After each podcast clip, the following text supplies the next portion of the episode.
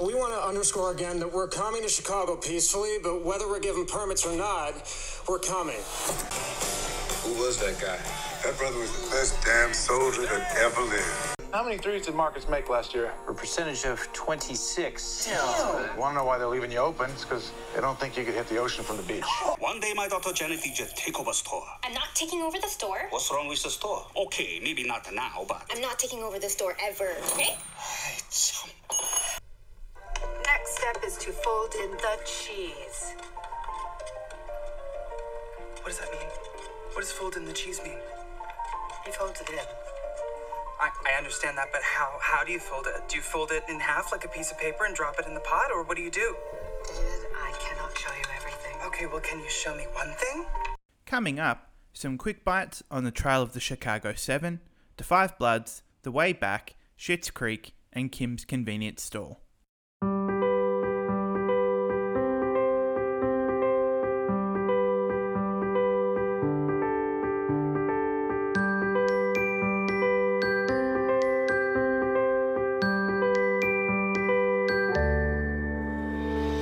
Welcome, everyone, to the Film and Food Podcast. I'm your host, Chris Roberts, and thank you again for joining us for episode 11. We have a 2020 Quick Bites edition coming up, but if this is your first time on the podcast, I wanted to say a huge welcome. We celebrate all things culinary and cinematic in film, so if you're a foodie or a cinephile, or both, like me, this is the podcast for you. We produce film and food review episodes where we give a comprehensive review of a great foodie film, plus give you a film inspired recipe to try at home. We also do quick bite episodes where we catch you up on great film and television from the past and present. And just recently, on our last episode, we launched a brand new format of the show, the Fantasy Film and Food Draft. This was an amazing episode where me and my guests, Andrew and Corey, drafted our ultimate Tarantino food experience from Quentin Tarantino's filmography. It was a lot of fun, so make sure you go check out that one as well. So make sure you check out all our other episodes and subscribe to us on your favorite podcasting platform. Thank you so much for your support. Let's dive into this week's episode. This is our third Quick Bites episode, and in a Quick Bites episode, I will give you some quick film and food related thoughts on everything I've been watching lately, giving some quick insights and discussion, as well as giving you a quick bite recipe or two from the film and TV that I've been watching. So, in this episode, we are catching up on some 2020 film releases. As you know, the coronavirus has really impacted theaters, and a lot of 2020 new release movies are available on different kinds of streaming services. So, all of the film and TV that I'm reviewing on this episode has been released in 2020 and is available for you to watch on Netflix.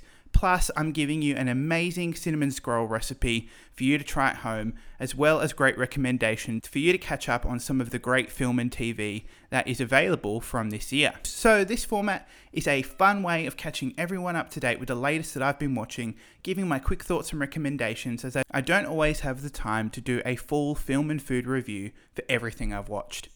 So, of course, this edition of Quick Bites is our 2020 catch up edition. Okay, without further ado, let's dive into our Quick Bites, starting with the films. Our first Quick Bite is for the 2020 film The Trial of the Chicago 7. The Trial of the Chicago 7 is written and directed by legendary screenwriter Aaron Sorkin.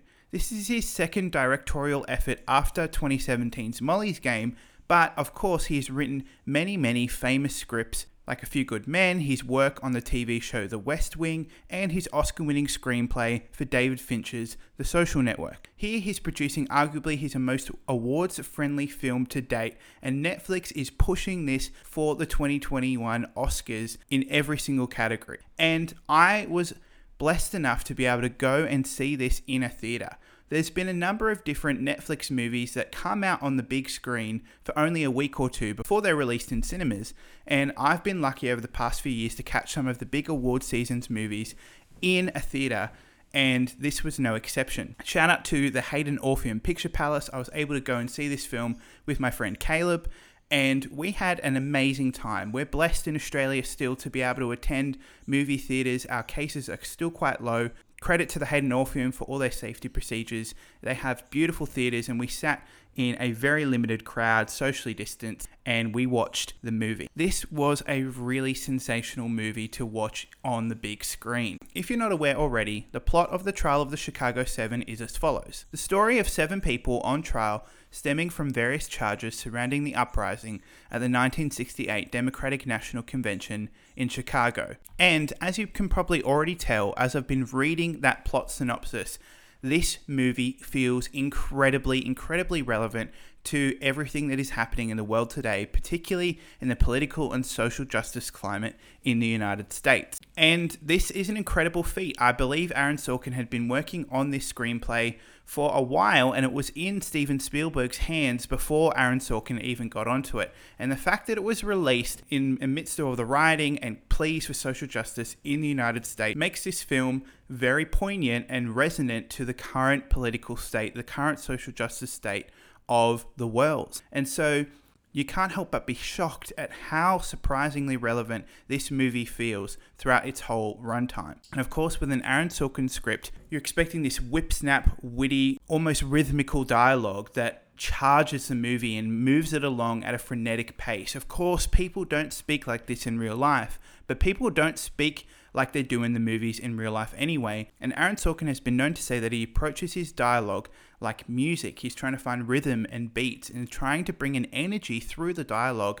to the scene at hand. I really enjoyed his writing here in this film. He has a wonderful, wonderful cast of actors, including but not limited to Eddie Redmayne, Alex Sharp, Sacha Baron Cohen, Jeremy Strong, John Carroll Lynch, Yahya Abdul Mateen II, Mark Rylance, Joseph Gordon Levitt, Frank Langella, Michael Keaton, Kelvin Harrison Jr., and Danny Flaherty. And with this superb cast, you can tell Aaron Sorkin had a lot of fun writing the, the, different characters, their different political leanings, as well as bringing them together to produce tension, to produce conflict, and have a discussion about the political climate in the time of 1968 Illinois Chicago, but also to have a discussion about the difference between the Democrats and the Republicans and everything in between, even today in America.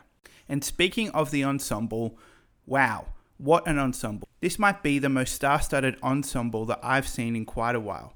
And all members of the cast are sensational and bring everything they can to their roles, and the casting was really, really well done. I can't really single out someone who was the best in this film, but I do have some favorites. Mark Rylance is brilliant as William Kunstler. He has this quiet energy that Mark Rylance is so good at portraying with his face and this this strong central emotion that he carries throughout the whole movie and he's able to explode and emote in moments with what feels like a full force of character behind it. And he was particularly excellent. You also have a stirring performance by Yahya Abdul Mateen II, a purposefully campy and almost over the top performance by Frank Langella as the notoriously awful Judge Julius Hoffman. And it was also amazing to see Michael Keaton show up in this movie for five minutes and just completely knock it out of the park. This is probably a front runner for all of the ensemble awards coming up in the award season, as well as probably landing at least one or two of the ensemble in the Best Supporting Actor race as we move along into the award season. I know Sacha Baron Cohen, who plays Abbie Hoffman, is a particular frontrunner in that category, and he is also really, really great in this film. He, he plays a character that feels quite different to him, quite a change, and his relationship with Eddie Redmayne is some of the best parts of this film. And like I said, I had a brilliant experience in the theaters watching this. It harkens back to some of the crowd pleasing courtroom dramas of the 1990s, and it almost does feel like a Spielberg movie as you go along. Some have criticized it for being overly sentimental and maybe not being nuanced enough to discuss with the issues on hand in an appropriate way. On reflection, after watching, I do find some of those criticisms a little bit more valid, but it doesn't take away from the excellent experience I had watching this movie. I was captivated for the whole two hours and I was terrifically stirred emotionally through the ups and downs and the different beats of watching this trial play out and the different results that it brings about for each character. And a key thing that keeps this movie at such a frenetic pace and keeps you so invested and keeps you going is the editing. The editing by Alan Baumgarten is some of the best of the year so far There are particular moments where characters are talking about things in the trial, they may be sharing a story, and instead of just seeing the conversation play out between the two characters, we actually have flashbacks that are intercut in the narrative as the narration is going over. And so we may be hearing the story being retold in the courtroom, but we are visually seeing it play out as it happened on the day when that fateful Democratic convention happened in 1968. And this editing completely draws you in and engages you visually. And I do think that Aaron Sorkin's direction is at his strongest when he's moving the camera, when he's actually attempting to move the camera and use blocking in these different riot and protest scenes. I do think that Aaron Sorkin is a better writer than he is a director. I think he kind of understands that as he, in a courtroom drama, you aren't expecting incredibly staged scenes. It's a lot of back and forth, it's a lot of dialogue, it's a lot of just static frames. And so there's nothing too particularly flashy about Aaron Sorkin. However, I do feel like he did a good job, a pretty adequate job, but his writing really sings out here. And I had a terrific time watching this movie. When I say terrific, you also have to confront the realities and the injustices and the systems that uphold the Western and the American judicial system and the way that justice is brought about in this film. The movie criticizes the American police system, the judicial system, and the judge in the movie itself, and one can't help but walk away feeling like these systems ultimately need a change. And as we've lived through 2020, it is it is clear to see that there are definitely corrupt and unjust people making huge decisions about people's welfare in our huge particular institutions, and that our democracy is so, so important in this moment. The movie is also shot beautifully by Phedon Papamichael, and it has a stirring score by Daniel Pemberton. So, if you love a courtroom drama, if you love witty, snappy dialogue, and you are looking to have a good time that will also help you engage with some of the issues that are going on today, then I can't recommend the trial of the Chicago 7 enough. Yes, it may have its flaws at moments, it becomes particularly cheesy or sentimental, even towards the end. However, and at its best, the trial of the Chicago 7 doesn't hold any back in its brilliant, sharp filmmaking. So, this is so if so over the next four to six months as the Oscar season starts to begin, you're going to hear a lot about the trial of the Chicago Seven, and it's a really, really great film. So if you are interested in this film, I recommend you go and check it out. In terms of the food in the trial of the Chicago Seven, they're most in terms of food in the trial of the Chicago Seven, the filmmakers and the actors are more focused on the courtroom itself, which I definitely cannot blame the which I definitely cannot blame which I definitely cannot blame the film for. So there are only occasional few glimpses of food in this movie, but nonetheless, this is an excellent film that I recommend if you're into political courtroom dramas. And of course, you can go and check out The Trial of the Chicago 7 right now at home on Netflix.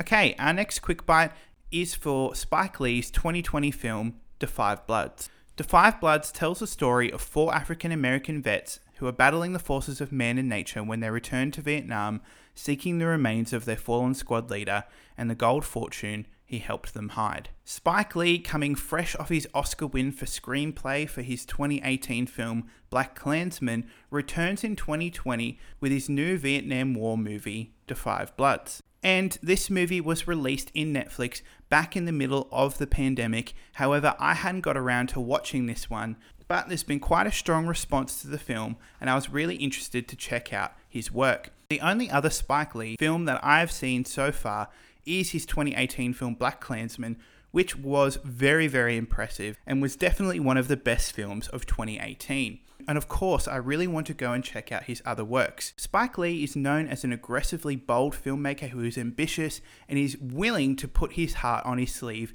in every film he makes. So there's no such thing as a dud really for Spike Lee because you can admire the ambition and what he's trying to say in the films that he creates. And it's safe to say that all of his films are trying to send a message. They have a unique perspective, and as we see in this film, he's definitely against the actions of the American government sending a lot of African Americans over to fight a war that he believes hasn't really ended for the people who were involved. And this is the premise of this film. We have four American veterans who together were known as the Bloods, and they are going back to find the remains of their fallen squad leader and the gold fortune that he helped them hide. That really isn't a spoiler because there is a lot more to the film that happens as it moves along. So, what did I think of *The 5 Bloods? I was particularly affected by this film, which I give credit to Spike Lee for. Fair warning, this is a tough watch and it leaves you emotionally affected and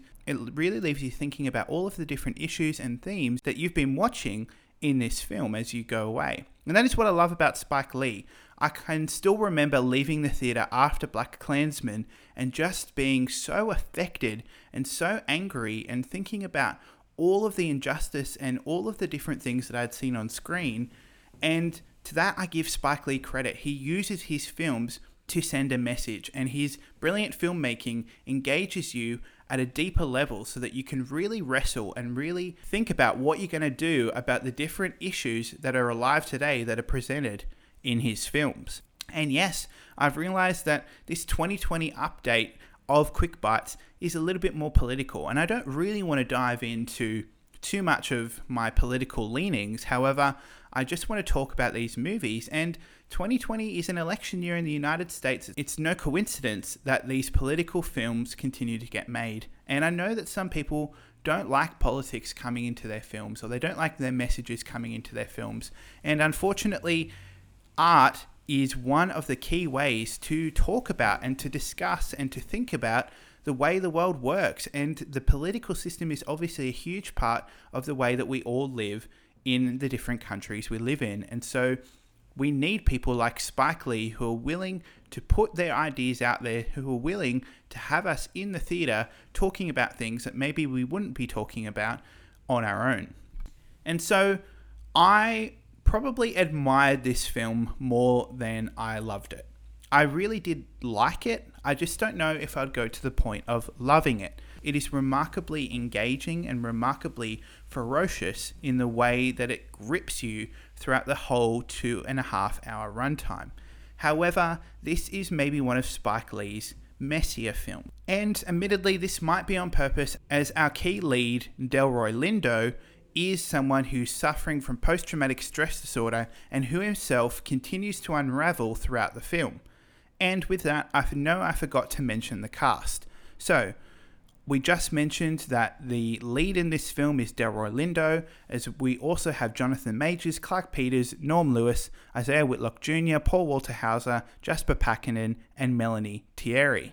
And all of the actors in this film bring a real weight to their roles. Obviously, to have these people coming back to Vietnam with all of the memory and all of the trauma and all of the pain that they've been carrying in their roles for 40 years as they go back to the place that caused all the trauma and the pain, these performances have to be emotionally affecting and really lived in. And I give credit to the whole ensemble for the way these performances feel so real and genuine. However, I've got to give my shout out to Delroy Lindo, who plays Paul in this film, one of the Bloods who is who has been particularly affected by the events that occurred regarding the death of their fallen squad leader, as well as the post traumatic stress that he's been living with over the past 40 years. It is worth noting that Paul wears a MAGA hat and he really has a lot of anger and a lot of pain and a lot of contempt about the way he's been treated in the world today.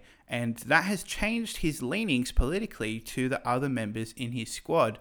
And that plays out as a key plot point throughout the film. However, we see this in an almost Heart of Darkness style as these men engage on their journey and go and try and find their fallen squad leader and the gold fortune, thing after thing happens that makes them unravel, that causes pain and tragedy, and we just see that the war really hasn't ended for the people in this movie. It hasn't ended for the Bloods. And they have to wrestle with their legacy. They have to wrestle with the fact that 10% of the population in in America is African Americans at the time of the Vietnam War. However, 32% of the soldiers fighting in the Vietnam War were African American.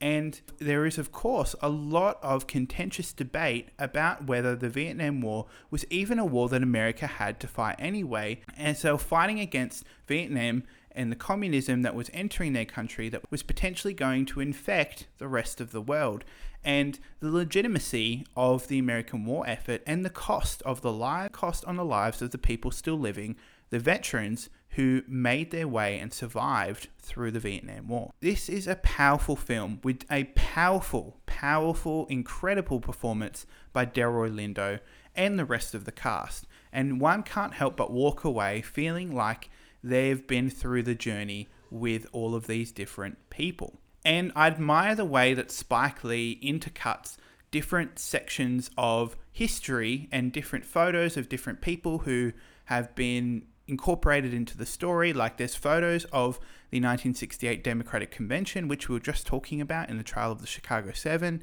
and there's mention of the assassination of Martin Luther King. Spike Lee knows how to connect these, connect his movies and these stories into the events that have shaped American history and to the extent world history, and he's able to then bring us into that and help us confront what we're going to do about our decisions when it comes to living in the world and our vote and the way that we think about the people who have been treated the worst in our society. Like I said, the movie isn't perfect. It definitely sprawls maybe a bit too much, and there are some characters that show up in the movie that I didn't think were that necessary to tell the story of this film. We have some, I feel like I have some issues with some characters where I don't feel like I get enough depth from them, that it was probably a bit too sprawling. And I like sprawling movies that take their time, and I do really like this film. However, I didn't think it was as sharp as his 2018 film Black Klansman. Nonetheless,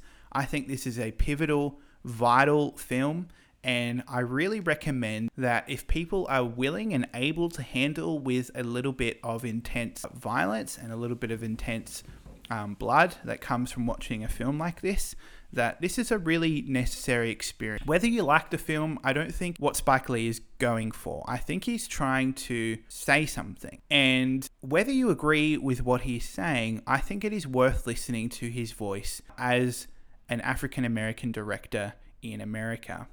This is a tentative recommendation. I know that this movie isn't going to be for everyone, but if you're interested in watching something that is really confronting the issues of the Vietnam War, that is really well told with terrific performances. If you are not someone who can handle maybe the more intense aspects of this film, then maybe this one isn't for you. Nonetheless, Spike Lee has made a really, really good film here. It's definitely not a bad film in any way, shape, or form. It's just I liked his last film, Black Klansman, a little bit better. And so before we move on to our next quick bite, there isn't too much food in the movie The Five Bloods. Uh, there is a particular exchange on a boat with Paul and another Vietnamese man about a chicken, and we see lots of food in that scene, and that's a particularly interesting scene that relates to the themes of the movie. But apart from that, it's your usual dinner camping kind of food scenes. There's not too much food. But again, I don't think Spike Lee is really thinking about using food in his filmmaking in a story like The Five Bloods. I think his focus is, of course, on the Bloods themselves and their adventures and misadventures going back into Vietnam to find their fallen squad leader. So, this is a recommendation from me again. It's a 2020 film that feels particularly relevant to the issues that are occurring today and Spike Lee is one of our most unique and powerful and passionate filmmakers. So it is worth checking out every single film that he does. I just warn those who can't handle or don't really want to see the particularly intense parts of this movie that there is some strong action and some strong blood and gore in this film. So I was impressed with this movie and I look forward to seeing what Spike Lee does next. And of course, you can catch and of course, you can catch The Five Bloods on Netflix right now. Okay, moving on to our third and final film that we're going to talk about in this 2020 catch up edition of Quick Bites. We are shifting gears almost entirely to the Gavin O'Connor film The Way Back. The Way Back is the story of Jack Cunningham, who was a high school basketball phenom who walked away from the game, forfeiting his future. Years later, when he reluctantly accepts a coaching job at his alma mater, he may get one last shot at redemption. The Way Back is a 2020 film on Netflix right now, directed by Gavin O'Connor, who is known for his sports films including Miracle and the 2011's Warrior. And in The Way Back, we have the lead performance of Ben Affleck in the role of Jack Cunningham. And after watching two very good but also very heavy and very emotionally affecting films like The Trial of the Chicago 7 and Da 5 Bloods, I really needed something that was a little bit more comforting and even a little bit more campy, a little bit more fun, something you can just sit back, enjoy, and not think about too much. And I heard lots of good things about this basketball movie, and so I watched The Way Back. There's been a lot of buzz about Ben Affleck's performance in this role. As we said before, Jack Cunningham, the role that Ben Affleck plays, was a former successful basketball player who walked away, is now suffering with depression, with grief, and he accepts a new coaching job in the hopes of revamping his life and finding redemption and trying to break through the pain that he's been living with over the past years. And of course, many people have pointed to the fact that this role for Ben Affleck is very meta to the struggles that he is going through in real life. Ben Affleck, of course, is a very talented actor and a director who in 2012 directed Argo, which is a Best Picture winning film at the Academy Awards. However, post his roles in the Zack Snyder Batman movies, he himself has been struggling with depression and with alcoholism and has himself gone to rehab. And this movie feels like therapy for both the man and the actor in the role of Jack Cunningham. And sticking with Ben Affleck, he really brings a level of maturity to this performance. It may be one of the best that he's ever done. You can really feel the anguish and the pain and the wrestle and the struggle that he goes through as he teaches these kids. He wrestles with the things that are going on in his life and he's sort of sitting in the anchor that's sort of mellowing and a part of his life and you know, allows that anger to burst out in different moments, like when they lose a basketball game to a referee call, or when he's questioned by his sister about his ex wife calling him. So, this movie with the character of Jack Cunningham, played by Ben Affleck, is more than just your typical basketball movie. However, however, don't expect too much originality from the plot in terms of the basketball. The basketball follows a very similar beat by beat plot of a underdog team that rises to the top. And admittedly, it's so, so fun to watch. The basketball scenes in this movie are really great. It's really awesome to see Jack Cunningham in his element, working with his team, and see them rise up in success. However, that balanced with Jack Cunningham's real life struggles of his wife that he's separated from and different things that are revealed through the plot of the movie that have been affecting him over the past years and his struggles as he tries to overcome his alcoholism. And this movie, literally for Ben Affleck and for Jack Cunningham, is testing whether this is really the way back for him into a life that is more healthy, into a life where he is not hurting those around him and not hurting himself, and is able to overcome the depression and pain and anguish that he's going in the film. And I really like the ending of this film and the way that it really didn't sort of over sentimentalize Jack's story and was a little bit more realistic. And so I found that that balanced out maybe some of the more cheesy or campy parts of the story that seemed beat by beat with your typical sports movie. This also has a great score by Rob Simonsen, who uses dramatic piano to bring a sense of brooding and dread and sort of dark claustrophobic atmosphere around Jack, and that really lends well to us empathizing with his character. And so I think this is just a good sports movie. It's only an hour and 45 minutes. If you've got a spare hour and 45 on a rainy day, on a Saturday, and you're just looking for something that is going to challenge you a little bit, but something that is just a good comfort basketball movie, well, then I would definitely recommend this. It has a good story, both with Jack Cunningham's life and the basketball story, and it is stirring and it is engaging and it moves by really well and I found it a really good time. I do feel like that the story's not that original and that maybe they could have focused more on one aspect of the story. I feel by trying to balance Jack's personal life and Jack's coaching that we kind of miss out on the team dynamics. We don't really get to know anyone in his team and we sometimes don't understand Ben Affleck's character motivations, but Nevertheless, this is a really good movie. If you're into a dramatic sports movie, if you love basketball like me, then I reckon you're going to find this a good time. I don't know if it's going to be anywhere near award season, maybe for Ben Affleck, but nonetheless, it is a good, good time. There's not too much food in this movie. There are a lot of beers because, you know, Ben Affleck, he is an alcoholic in this movie. But if you love basketball, if you love sport, if you love a stirring story of an underdog, and you want to see one of Ben Affleck's greatest performances, well, then this is an easy recommendation. It's on Netflix right now Gavin O'Connor's The Way Back. Great. Well, those are three movies that I've watched to help me catch up on my 2020 watch list. So, if you don't know this already, I have lots of lists that I keep updated on my Letterboxd profile. If you don't know what Letterboxd is, Letterboxd is an app that you can get on your phone, which is like a social media for film lovers, for cinephiles.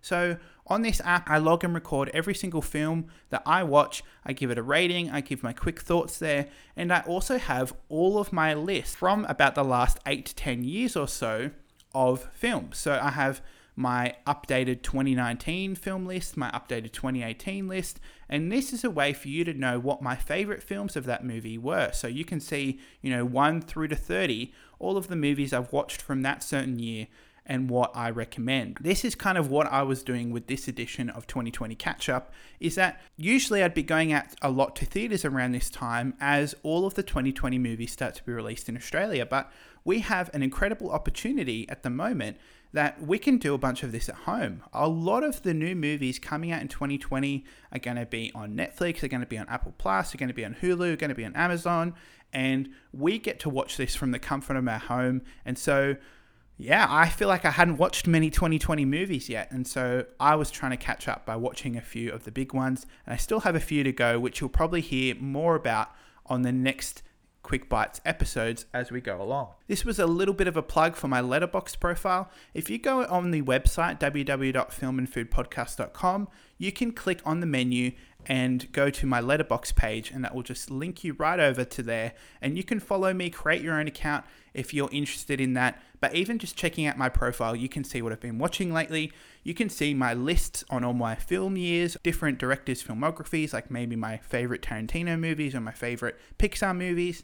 And it's just such a fun little community that if you're a cinephile, I can't recommend enough and it's a good way for you to check out where all of the films that I've been talking about in 2020 rank ultimately on my 2020 list. And maybe not at the end of the year, but in the first few months of 2021, I will be really excited to share with you my 2020 top 10 list, plus give out some other fun movie awards as we go along. So, this is a bit of a motivation for me to try and catch up with the 2020 movies, and that means I can share more with you and I can have that list as robust as possible and see all of the different movies that have come out from this year. Okay, now we're going to move into two TV shows that their final seasons have been released in 2020. And those TV shows are Schitt's Creek and Kim's Convenience. So let's talk about Schitt's Creek. As I've mentioned on my Quick Bites episodes already, I am a huge fan of comedy TV shows. They are just like comfort food to me, and I've watched a whole bunch of different shows over the past few years, and if any new comedy show comes out or comes onto my radar, well, then I'm really keen to go check it out. So, over the past few years, I'd heard about Schitt's Creek and just hadn't really got around to it. I hadn't really got around to watching it. And this year, at the 2020 Emmys, Schitt's Creek did something unprecedented by winning all seven of the Comedy Primetime Emmy Awards. It won Best Comedy Series, it won all four acting awards, the Writing Award, and the Directing Award, and it swept for its final season. And me and my wife had this recommended to me by some of our family members, and so we dove in to Schitt's Creek and we absolutely loved it. If you're not sure what Schitt's Creek is, it is the story of when rich video store magnate Johnny Rose and his family suddenly find themselves broke and they are forced to leave their pampered lives to regroup in the town known as Schitt's Creek. The series is created by the father son duo of Dan Levy and Eugene Levy. Also stars Dan Levy, Eugene Levy, Catherine O'Hara, Annie Murphy, Chris Elliott, Emily Hampshire, Jennifer Robertson, and Sarah Levy. As we've been watching this show, we've uncovered more of the story behind it. It's so so cool to see that Dan and Eugene Levy are a real life father son duo and that together they've created a show which they also star in that is so great and is so filled with positivity. This show launched in 2015 on the Canadian Pop Network and it was this underground, undercurrent show for a few years before it was finally put on Netflix around its fifth season. Then the popularity of the show absolutely skyrocketed as more and more people and as more and more celebrities and people in the film and television industry found out what an absolute delight this show was. And I think the greatest part about this show is the characters and just the overall positive outlook that this show has. Initially, we are with the Rose family who are stuck in a town that their dad bought as a joke for their son. And obviously, their attitudes and their feelings and their thoughts about having all of their wealth and status removed and being left in this town in the middle of nowhere to resort out their lives and to start again you know, their characters take a little while to get into, but as we grow and as we see these characters grow over six seasons, you can't help but feel like you are part of the Rose family and that you too are a member of the town of Schitt's Creek. It seemed like every season of this show, the writing, the directing, the costumes, the acting, and the storylines just got better and better as Dan Levy, Eugene Levy, and the rest of the cast got into their roles and got the hang and the identity of the show that they were creating. And Schitt's Creek manages to do what a lot of comedy shows can't do, which is to balance humor with a heartfelt story along with relatable characters without seeming too schlocky, too campy, or too overly sentimental. It balances all these very well with a great cast of characters that really balance each other out and keep the other characters in line, and they really have a great chemistry together. Obviously, we see this with Dan Levy and Eugene Levy playing father and son in the show, but also real life father and son, as well as Sarah Levy, who plays Twyla, who is Eugene Levy's daughter and Dan Levy's sister. And you really get this familiar sense from everybody in the cast. And I highly recommend that you go and check out the making of documentary on the final season of Schitt's Creek once you've finished it, of course. You get a real sense of the amazing behind the scenes camaraderie and spirit that made this show such a kinetic and powerful thing to see on the screen.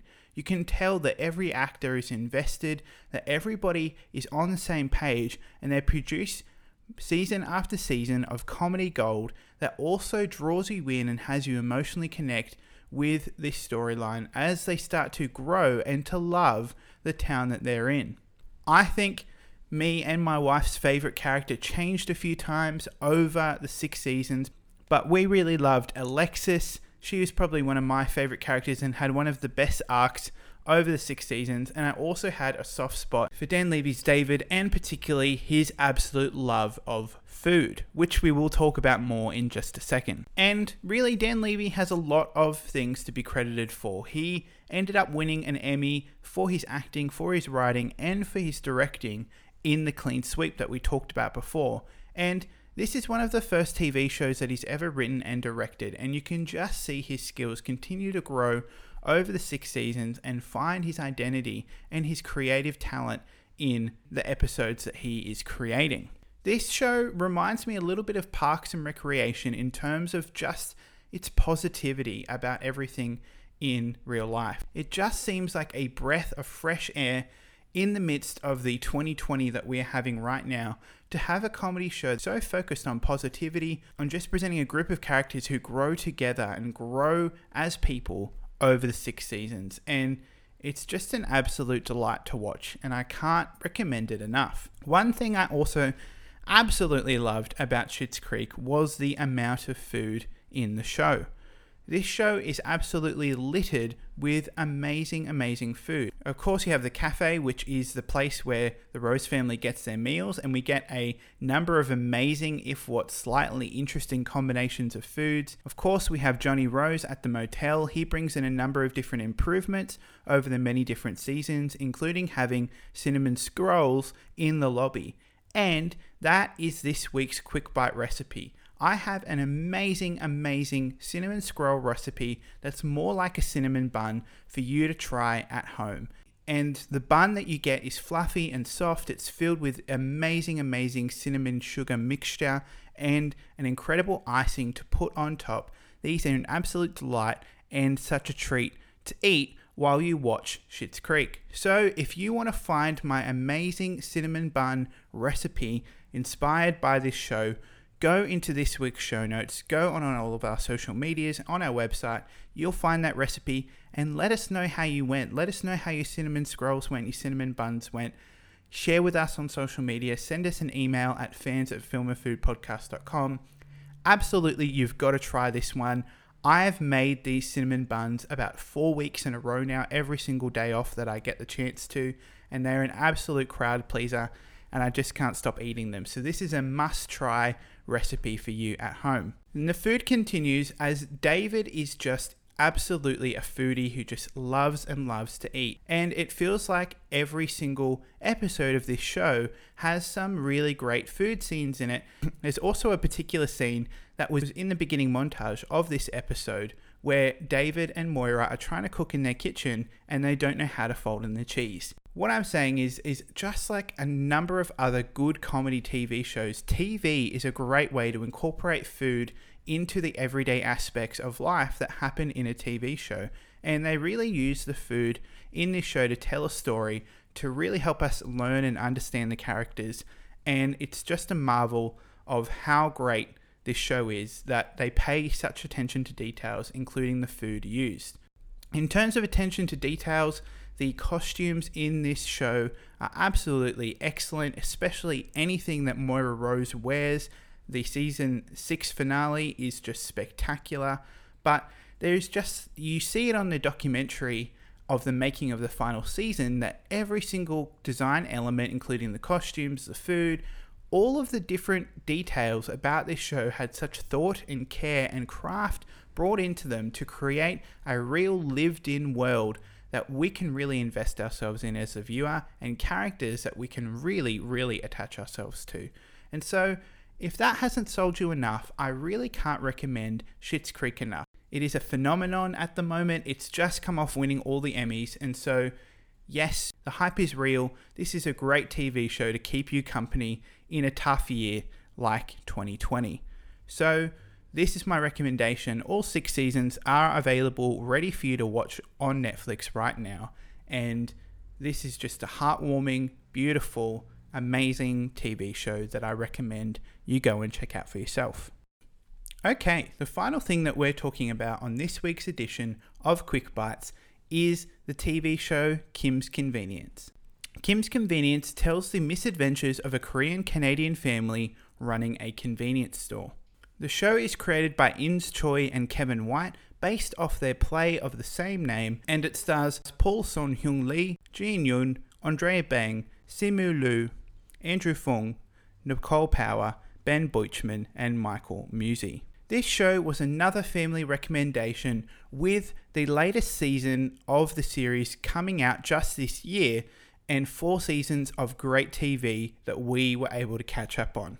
And what a delight this show is. Kim's Convenience tells of this Korean Canadian family running a convenience store, and this is just another delightful, delightful show for you to watch. Once again, as you move along in this show, you start to feel like part of the family. Appa, who runs the show and is also known as Mr. Kim, Umma, also known as Mrs. Kim, his wife who also runs the store, Janet, their daughter, and Jung, their son. And there aren't really too many overwhelmingly huge plot lines running throughout this show. We more just encounter the everyday family life of this family as they move about running the convenience store and living as a Korean Canadian family in Toronto. we see Jung, who is not living in the family home and is working for a car rental, who has a tenuous relationship with his parents but still sees his sister Janet on a day to day basis. We also have Janet, who is going into art photography school and she also has an up and down relationship with her parents with whom she works at the store. And something about this just feels so universal. Every single element of the family, the marriage between Mr. and Mrs. Kim, the relational dynamics of Jung and Shannon at the handy car wash, the struggles with Janet moving out of home into a new apartment, just these things that are so part of a normal everyday life, seeing represented on screen by this family is just something that will be so universal to everybody who watches. It is just such a joy to see this family on screen. We journey with them as they grow, as they lie, as they trick each other. They try and fail to connect with each other as human beings and as family members, and all of the different characters and situations that they put themselves in in the name of trying to move along and grow as human beings. We have wonderful, touching moments of vulnerability and of the family bonding throughout the show. And we're left on quite a cliffhanger right at the end of season four. And I'm so excited to see what they have coming up for us in the next few seasons. The show is wonderfully acted, it's sharply written, and it weaves in a whole number of relevant and crucial thematic elements and talking points that are relevant to today's political and cultural views and is able to talk about them in ways that don't feel preachy but also don't feel overly simple. And they're able to really explore and wrestle with a whole number of themes in a way that feels natural, in a way that feels really, really well incorporated into the family life of the Kim family. And with that, I give it a lot of applause. And to its credit, Kim's Convenience is located in a convenience grocery store, and so we do see quite a lot of food elements make its way into the plot of the movie. Food in this show tells us about the characters. We see that Jung and Kimchee, what they eat in their apartment, is different to what Mrs. Kim will serve when Pastor Nina comes over for dinner. And we laugh and learn with Janet as she tries to cook the cultural Korean dishes that she believes her mum is making from scratch. All of these food elements play into the characters and play into the storylines of the show and just add into the rich tapestry of characters, themes, and meaning that come from watching this series. So, if you're part of a family, if you're a brother, sister, wife, mum, dad, grandpa, grandfather, son, daughter, well, then this is a show for you. It feels incredibly universal, incredibly relevant, and is a really fun, delightful time again for you to watch. All four seasons are on Netflix right now, so I highly recommend that you go and check out Kim's Convenience. Okay, that about does it for this week's episode of Quick Bites, our 2020 catch up edition. Just to remind you again that all of the films and TV shows we talked about today are available on Netflix right now. And over the coming few months, many, many amazing films that are going to be prime contenders in the Oscar race are coming out on Netflix. And so, this is a great time to start catching up on some of the movies that were going to be released in theaters and that are now coming straight to Netflix because of the coronavirus. So there's plenty for you out there to watch. We hope this week we've given you a recommendation for something that you need to try at home in the coming week or so. Remember to go and check out that recipe for my cinnamon scrolls based from the TV show Schitt's Creek and let us know how you went with that. If you love the Film and Food podcast, why not have coffee with us? Ko-fi is a website that allows fans to donate the price of a coffee to their favourite artists. The Film and Food podcast will always be free and available to everybody who wants to listen, but for the price of a small coffee, your donation will go towards helping us get this show on the air and all the associated costs that go along with it. So thank you to everyone who has supported us so far. If you enjoyed this podcast, can I ask you a favour? Can you give us a five star rating and review on Apple Podcasts or the podcast player of your choice? These ratings and reviews help us go up the chart on Apple Podcasts and all the different platforms and help us get into the ears of more and more listeners who need to hear our show. So thank you to Real Reviews Film, Archie Beth, and Nonna Eats for your five star ratings and reviews. Be sure to subscribe to our podcast wherever you listen. We're on Apple, Spotify, Stitcher, Castbox, Podchaser, Podcast Addict, Himalaya, Player FM, Pocket Cast, Radio Public, Google Play, Deezer, iHeartRadio, TuneIn, and SoundCloud. Basically, wherever there's podcasts, we'll be there, and if we're not, we'll get there soon. Make sure you email us. The address is fans at filmandfoodpodcast.com. I'll say that again fans at filmandfoodpodcast.com. And join us on social media. Let us know how you went with the recipe. What did you think of all of these TV shows and movies that we've highlighted today? Give us feedback, suggest a movie to review. The most important thing is to join the conversation. Until next time, goodbye and thanks for listening.